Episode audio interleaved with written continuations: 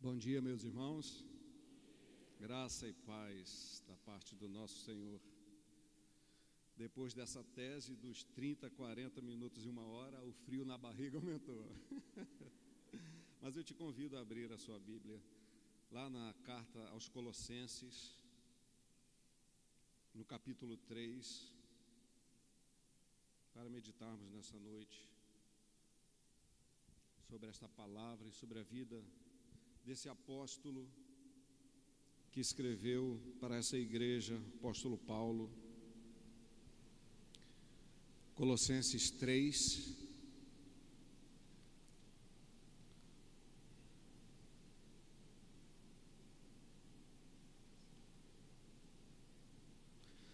Amém? Diz assim a palavra: Portanto, se foste ressuscitado juntamente com Cristo, buscai as coisas lá do alto, onde Cristo vive, assentado à direita de Deus. Pensai nas coisas lá do alto, não nas que são aqui da terra, porque morrestes e a vossa vida está oculta juntamente com Cristo em Deus. Quando Cristo, que é a nossa vida, se manifestar, então vós também sereis manifestos com ele em glória. Fazei, pois, morrer a vossa natureza terrena, prostituição, impureza, paixão lascívia, desejo maligno e avareza, que é idolatria. Por essas coisas é que vem a ira de Deus sobre os filhos da desobediência. Ora, nessas mesmas coisas andastes vós também, noutro tempo, quando vivias nela. Agora, porém, despojai-vos igualmente de tudo isto: ira, indignação, maldade, maledicência, linguagem obscena do vosso falar. Não mitais uns aos outros, uma vez que vos despistes do velho homem com seus feitos, e vos revestistes do novo homem que se refaz para o pleno conhecimento segundo a imagem daquele que o criou, no qual não pode haver grego nem judeu, circuncisão nem incircuncisão, bárbaro, cita, escravo, livre, porém Cristo é tudo em todos. Revestivos, pois, como eleitos de Deus, santos e amados, de ternos afetos de misericórdia, de bondade, de humildade, de mansidão e de longanimidade Suportai-vos uns aos outros, perdoai-vos mutuamente, caso alguém tenha motivo de queixa contra outrem. Assim como o Senhor vos perdoou, assim também perdoai-vos. Acima de tudo isto, porém, esteja o amor, que é o vínculo perfeito, que é o vínculo da perfeição. E seja a paz de Cristo o árbitro entre o vosso coração, a qual também foste chamados em um só corpo Sede agradecidos, habite ricamente em vós a palavra de Cristo, instruí-vos e aconselhai-vos aconselhai mutuamente em toda a sabedoria, louvando a Deus com salmos e hinos e cânticos espirituais, com gratidão em vosso coração. E tudo que fizeres, seja em palavra, seja em ação, fazei-o em nome do Senhor Jesus dando a Ele graças a Deus. Até aí, Pai, nós te louvamos pela leitura da tua palavra. Fala, Senhor, através do teu Espírito a cada coração presente, e o teu nome seja glorificado, Senhor. Em Cristo Jesus nós oramos. Amém. Amém. Os irmãos podem se assentar. Rômulo, eu estou percebendo muito eco aqui. Se tiver tirar um pouquinho esse eco, te agradeço. Carta de Paulo à igreja de Colossenses. Quando nós olhamos para a vida desse homem chamado Paulo, Paulo de Tarso, podemos ver na vida dele um grande exemplo de como a graça de Deus é capaz de transformar a vida de uma pessoa, independente do seu status, independente da sua classe social onde esteja inserida essa pessoa, a graça de Deus, ela é poderosa, eficiente para transformar a vida de qualquer um homem. E quando nós olhamos para a vida de Paulo, antes chamado Saulo, nós vemos um homem muito bem sucedido, um homem bem instruído, detentor de uma capacidade intelectual admirável. Era por si só um judeu puro, seus pais eram judeus, era um homem muito estimado na sociedade em que ele vivia, possuía cidadania romana que lhe garantia muitos direitos e ele até a usou nas, nas suas viagens missionárias. Era um título concedido apenas a pessoas proeminentes da sua época. Talvez para muitos seria um sonho ter a vida como a vida deste homem chamado Saulo de Tarso, jovem ainda, mas um homem privilegiado. Porém, irmãos, eram apenas títulos que ele possuía, era apenas um status, era apenas conhecimentos adquiridos pela sua capacidade, pela capacidade humana. Mas em um determinado dia, esse homem teve um encontro, um, encontro muito especial que marcou a sua vida. Paulo se encontra com Jesus a caminho de Damasco, e esse encontro muda a sua vida completamente. Desde então, aquele homem, a vida daquele homem começa a fazer um novo sentido e ter um novo sentido. Tudo aquilo que para ele era tido como autoestima, tudo aquilo para ele que era de grande valor, deixou de ser. Porque ao encontrar com Jesus, uma venda foi tirada dos seus olhos, assim como um dia na minha vida, assim como na sua vida não foi diferente. Ao encontrar com Jesus, uma venda foi tirada dos olhos daquele homem e ele pôde encontrar algo muito mais precioso de tudo aquilo que ele já havia sentido e de tudo aquilo que ele julgava ter e ser. A graça de Deus revelada para o homem, Cristo Jesus. O verdadeiro encontro com Jesus promove esta mudança na vida, uma mudança radical de valores e dá um novo sentido para a vida da pessoa. E nesta carta, que possui tão somente quatro capítulos, eu te encorajo a depois a fazer essa leitura. Uma carta muito rica no seu conteúdo. Paulo escreve no capítulo 2, e aqui ele diz para aqueles irmãos a qual ele está escrevendo, para que eles compreendam. Ele estava escrevendo para que eles pudessem compreender plenamente o mistério de Deus. Esse mistério que foi revelado nesse encontro, Cristo Jesus. Ele diz: ah, em quem todos os tesouros da sabedoria e do conhecimento estão ocultos. Quem tem um encontro com Cristo, meu irmão, consegue perceber três verdades absolutas a respeito de Jesus: que Ele é o caminho que Ele é a verdade, que Ele é a vida. Paulo, quando ele encontra com Jesus, ele está seguindo um caminho que ele julgava ser o caminho certo, o caminho verdadeiro. Mas quando ele se depara com Jesus, quando ele ouve a voz de Jesus, ele percebe que ele estava prosseguindo por um caminho errado. Ele consegue entender que Jesus realmente é que era o caminho. Paulo consegue perceber que tudo aquilo que ele vivia era uma grande mentira. Ele consegue perceber naquele encontro que ele conheceu a verdade, porque Cristo é a verdade. Paulo consegue perceber que tudo aquilo que ele tinha, para ele que era de tão valor, na verdade, ele percebe que não tinha valor algum porque ele encontrou a vida. Ele consegue perceber que ele não tinha vida e agora ele conseguiu perceber que em Cristo estava a plenitude da vida.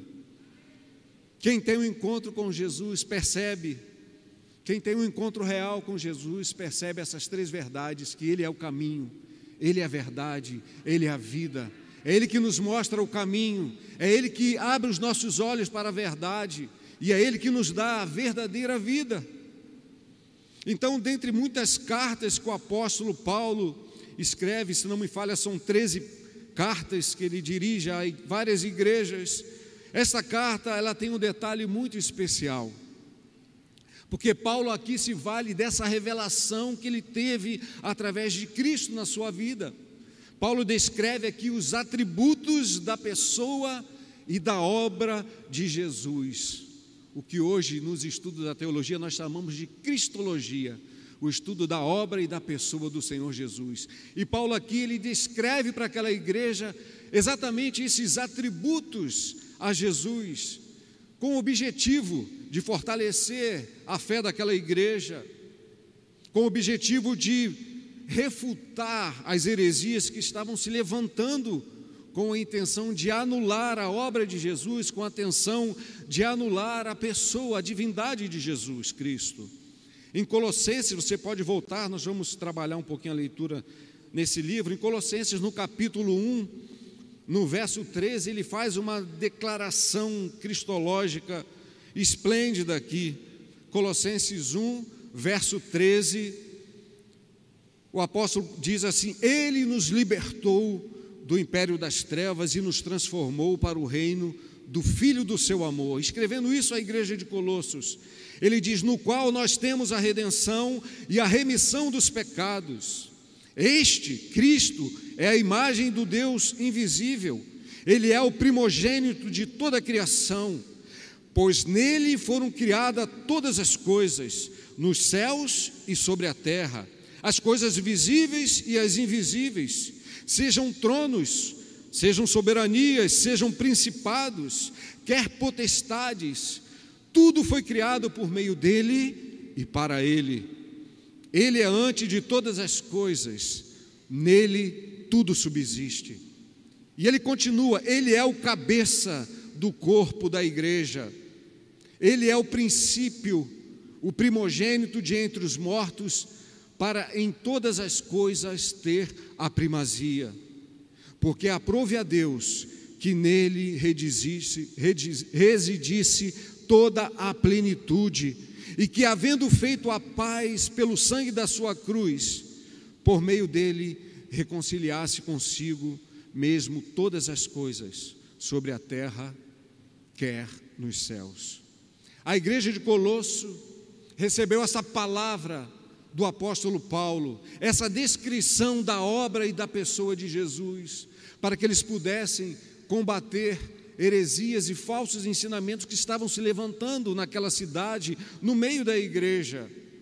A igreja de Colosso, ela foi plantada não pelo apóstolo Paulo, mas sim, ela foi plantada e discipulada por um cristão que nós lemos no capítulo 1 chamado Epáfras. Epáfras foi quem discipulou essa igreja, quem estabeleceu essa igreja em Colosso.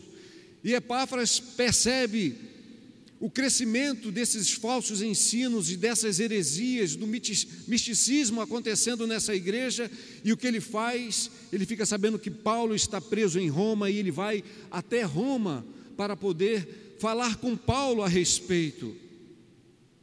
Lá ele se encontra com Paulo e ele descreve, no capítulo 1, você vai ver Epáfras descrevendo sobre Paulo, sobre a igreja, para Paulo, sobre essa igreja de Colossos, que era uma igreja fiel, que era uma igreja que estava crescendo, porém estava sendo ameaçada por essas heresias.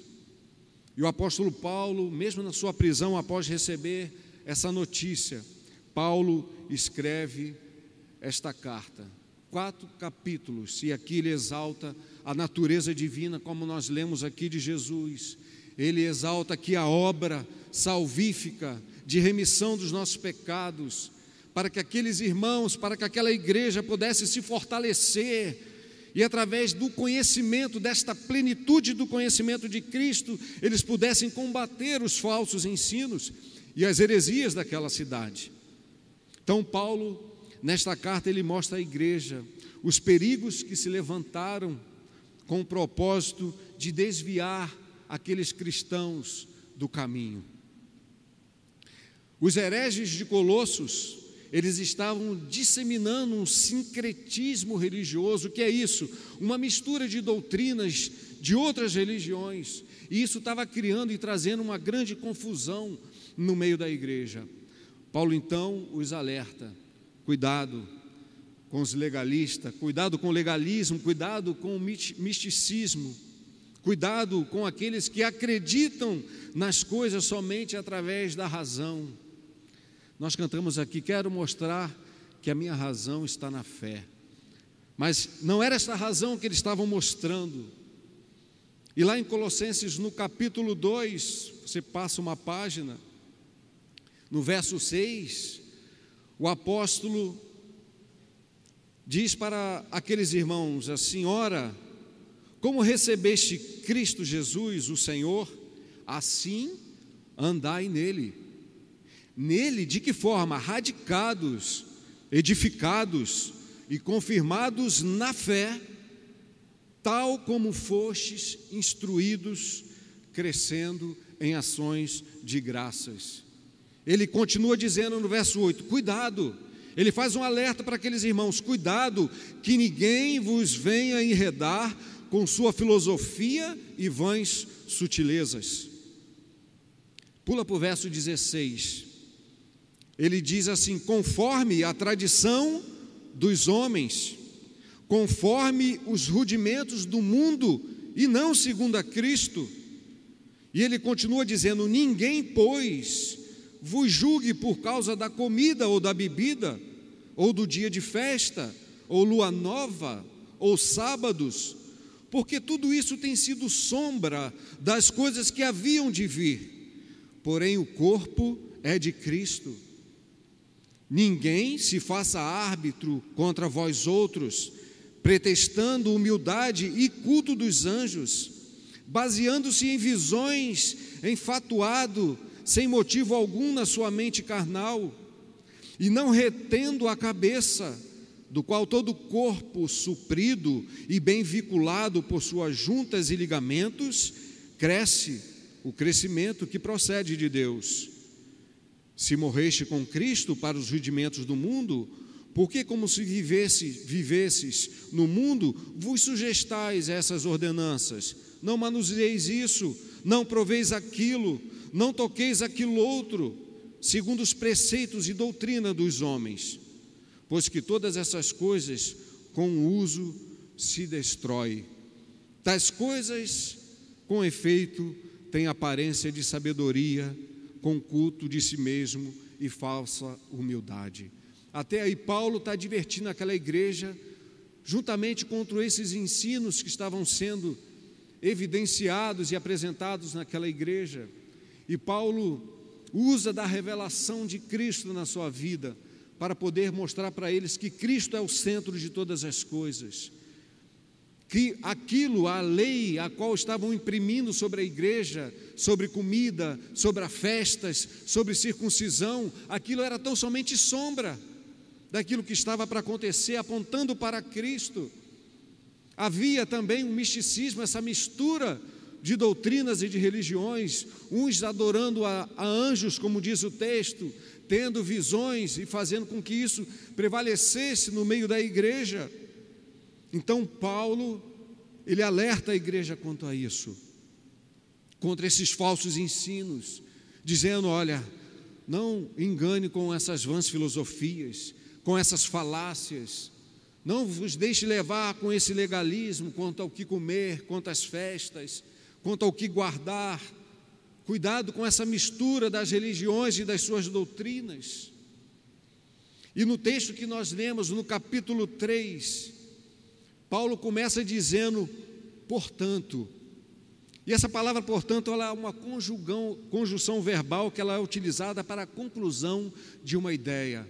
Paulo aponta para ele as advertências e os cuidados, e ele diz, portanto, agora para concluir tudo aquilo que ele tem falado, ele diz, portanto, se vocês, se a igreja de Colossos, se os irmãos dessa igreja, se vocês fostes, 3 capítulo 1, se vocês fostes ressuscitados juntamente com Cristo, buscai as coisas lá do alto, onde Cristo vive, assentado à direita de Deus, pensai nas coisas lá do alto, não nas que são da terra.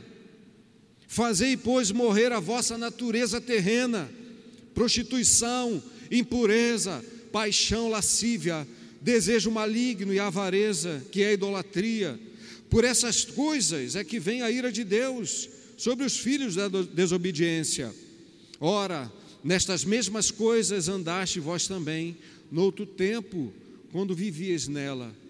No verso no capítulo no verso 5 ele diz: "Agora, porém, despojai-vos igualmente de tudo isso: ira, indignação, maldade, maledicência, linguagem obscena do vosso falar. Não mintais uns aos outros, uma vez que vos despistes do velho homem com os seus feitos, e vos revestistes do novo homem que se refaz para o pleno conhecimento, segundo a imagem daquele que o criou. Paulo então ele vai através dessas palavras dizer para aquela igreja que a vida cristã ela tem aplicações práticas. A vida cristã ela tem aplicações práticas. Ser cristão não é apenas alguém que declara ou defende uma verdade, mas cristão é alguém que demonstra a verdade através da sua vida, através do seu falar, através do seu proceder, através da sua vida. De que forma aquilo que nós cremos tem que ser evidenciado através da minha vida, daquilo com que eu pratico. Senão eu estou pregando uma mentira, eu estou proferindo uma mentira se aquilo que eu falo não é evidenciado na minha prática de vida. Não pode existir um abismo entre a fé e a prática. Não pode existir um abismo. Mas você pode perguntar, mas pastor, será que é possível viver esta realidade no mundo completamente oposto e contrário a essas verdades? No mundo adverso e contrário às coisas de Deus? Será que é possível? É possível. Quando nós olhamos para a vida do apóstolo Paulo, não tem como negar a possibilidade de viver uma vida santa, separada, num mundo completamente oposto. A vida cristã, ela não é influenciada pelo meio ou pelas circunstâncias que nós vivemos. O verdadeiro cristão, ele é firme nas suas convicções, na sua fé, e ele demonstra tudo isso através da sua vida, onde quer que ele esteja, independente das circunstâncias. O cristão, ele é firme nas suas convicções, e a sua fé é demonstrada através da sua vida. Ser cristão fala muito sobre uma identidade. E se você não esteve domingo passado aqui, o nosso bispo falou com muita propriedade a respeito da nossa identidade, de como as pessoas nos veem e como uma identidade cristã nós precisamos mostrar quem nós somos em Cristo Jesus. E essa identidade, ela não pode sofrer variação. Ela tem que ser edificada em Cristo Jesus. As circunstâncias ao redor de mim, elas não devem mudar a minha identidade elas não devem mudar quem eu sou. O ambiente não pode mudar isto na minha vida. Isto é possível, mas para que isso seja possível na nossa vida, para que essa verdade seja possível na nossa vida, é necessário ter tido o um encontro com Cristo. E também é necessário, da minha parte, eu assumir uma postura diante de Deus e diante dos homens. Eu preciso ser, estar resolvido de quem eu sou e firmemente não me conformar com certas situações na minha vida, não me conformar com a forma com que eu venho agir, não me conformar com o meu pensar, não me conformar com o meu falar. Abra sua Bíblia lá no livro de Daniel e você vai ver o que é ser uma pessoa resolvida, uma pessoa que decidiu firmemente no seu coração de não se conformar com as circunstâncias e com o meio a qual ele foi inserido. Daniel capítulo 1 vai falar da vida desse jovem que foi levado cativo, não só ele, mas muitos jovens que foram levados cativos para a Babilônia e como cativo seriam escravos daquele reino. E como escravos, talvez poderia pensar: é, vou quebrar pedra naquele lugar. Mas o rei, ele selecionou alguns jovens para que eles pudessem servir no palácio. E quando a gente olha de um, de um olhar humano, a gente percebe que aqueles jovens foram privilegiados. Viveriam no palácio, comeria da comida do rei, beberia da comida do rei. Mas Daniel, ele resolve não se contaminar com aquilo, porque ele era decidido e resolvido de que ele era um servo do Deus Altíssimo. E Daniel, no capítulo 1, diz assim o texto: Resolveu Daniel firmemente não contaminar-se com as finas iguarias do rei, e nem com o vinho que ele bebia. Então pediu ao chefe dos, dos eunucos que lhe permitisse não contaminar-se. Meus irmãos, quando fazemos este propósito diante dos homens e diante de Deus, saiba que Deus está olhando. Deus olha lá do trono e vê: opa, tem um servo fiel ali, tem um servo meu ali que me adora em espírito e em verdade. E o Senhor olha a decisão daquele jovem.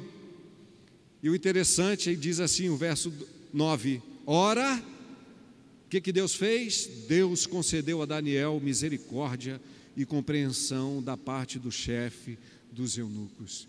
Meus irmãos, como, quando nós colocamos o propósito de não se contaminar com as coisas desse mundo, Deus vai mover situações na nossa vida e vai nos dar a capacidade de passar por elas para que o nome dele seja glorificado.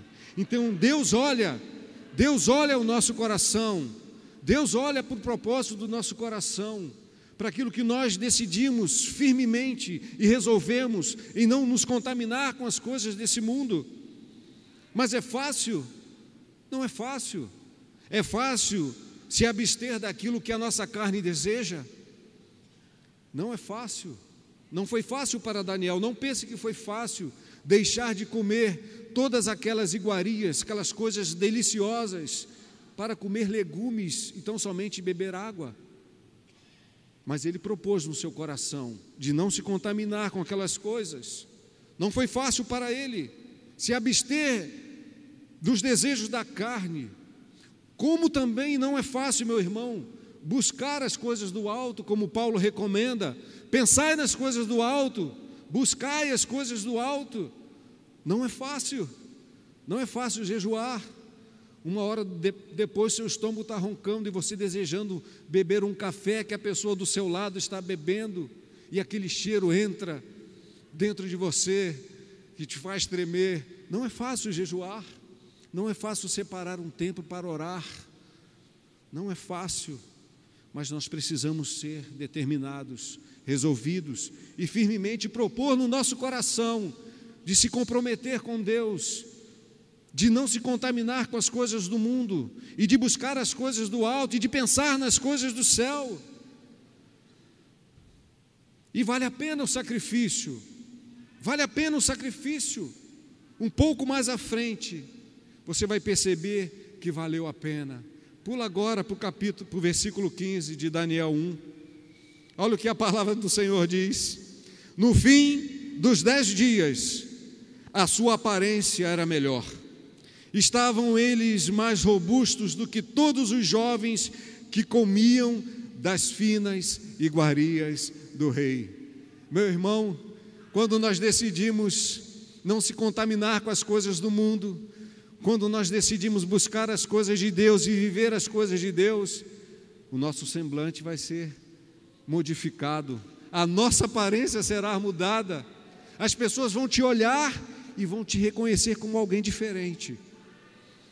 Vão te reconhecer, e foi o que aconteceu, porque agora esses jovens, não só Daniel, mas Ananias, Misael e Azarias, tiveram o privilégio de se apresentar diante do rei. No verso 19 diz assim: Então eles se apresentam diante do rei para serem provados pelo rei, pelos dias que eles estiveram ali se alimentando das iguarias, debruçado, conhecendo as coisas relacionadas ao reino. Então o rei, no verso 19, diz: Então o rei falou com eles E entre todos não foram achados outros como Daniel, Ananias, Misael e Azarias. Por isto passaram a assistir diante do rei. E em toda a matéria de sabedoria e de inteligência sobre que o rei lhes fez perguntas, os achou dez vezes mais doutos do que todos os magos e encantadores que havia em todo o seu reino. Glória a Deus. Essa é a diferença na vida daquele que busca a Deus.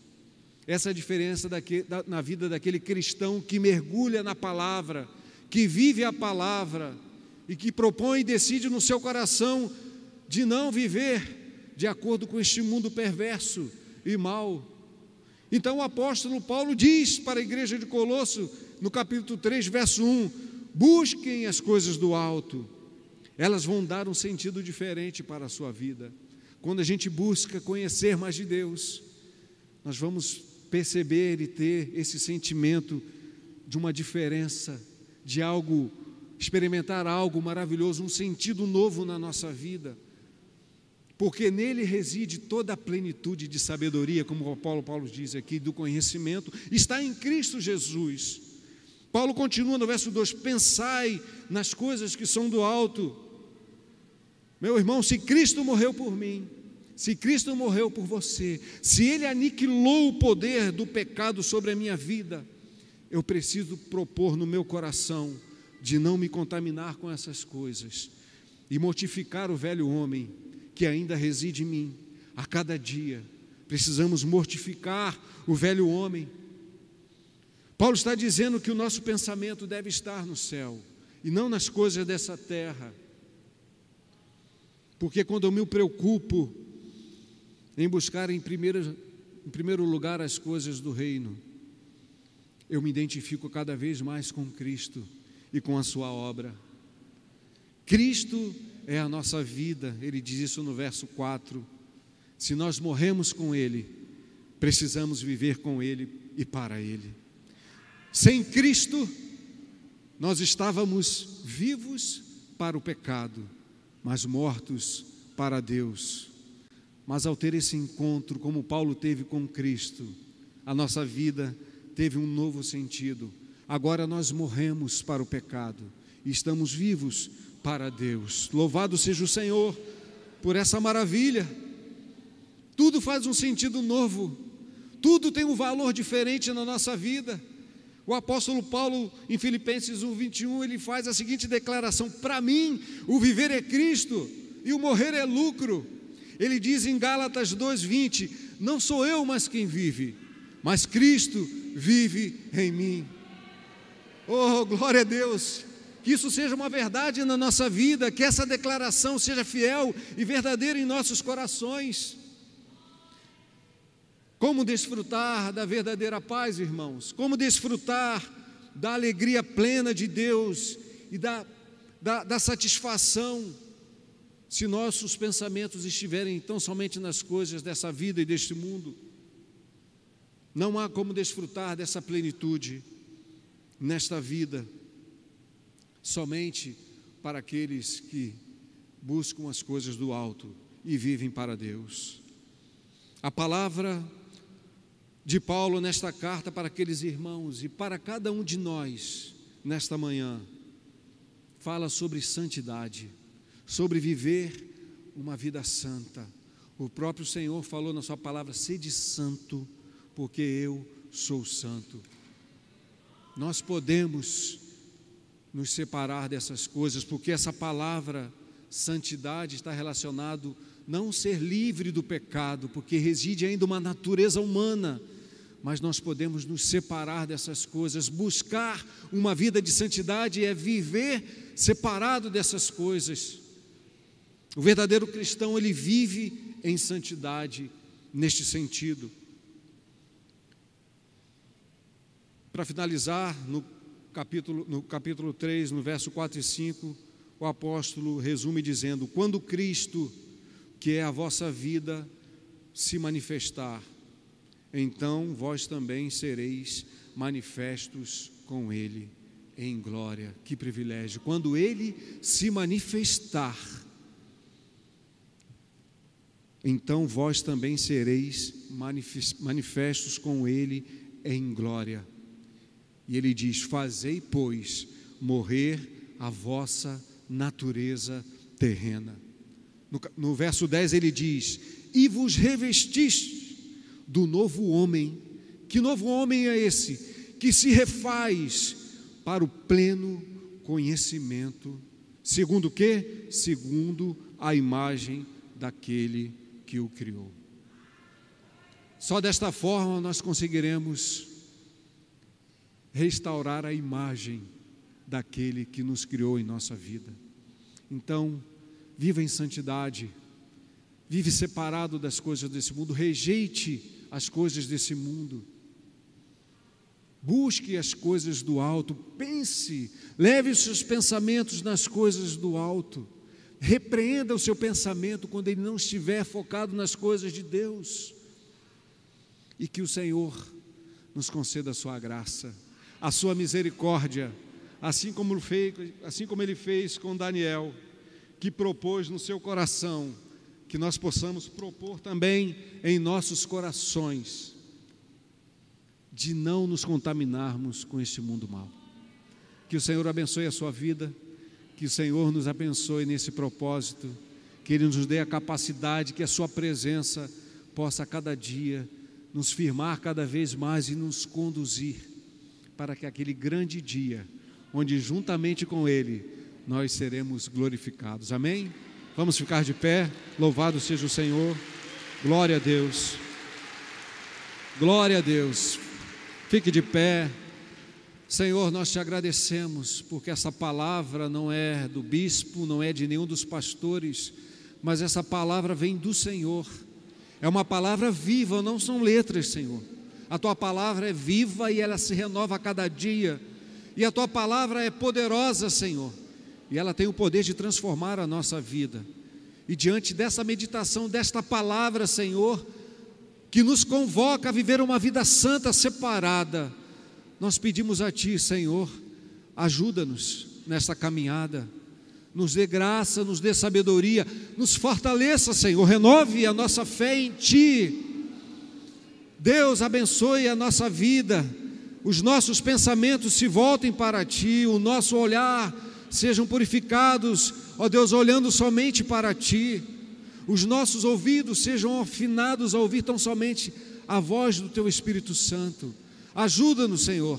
Ajuda-nos a cada um de nós, ajuda a tua igreja, Senhor, a prosseguir para chegarmos no nosso alvo final, Senhor, que é nos encontrarmos com o Senhor. Esta é a nossa esperança e é nela, Senhor, que nós confiamos. Por isso nós te agradecemos por esse dia, por esse momento de louvor e adoração e por esse momento, Senhor, onde nós tivemos a oportunidade de ler e de poder, ó Deus, desfrutar deste pão vivo que desceu do céu. Nós te agradecemos em Cristo Jesus. Amém, amém. Louvado seja o Senhor.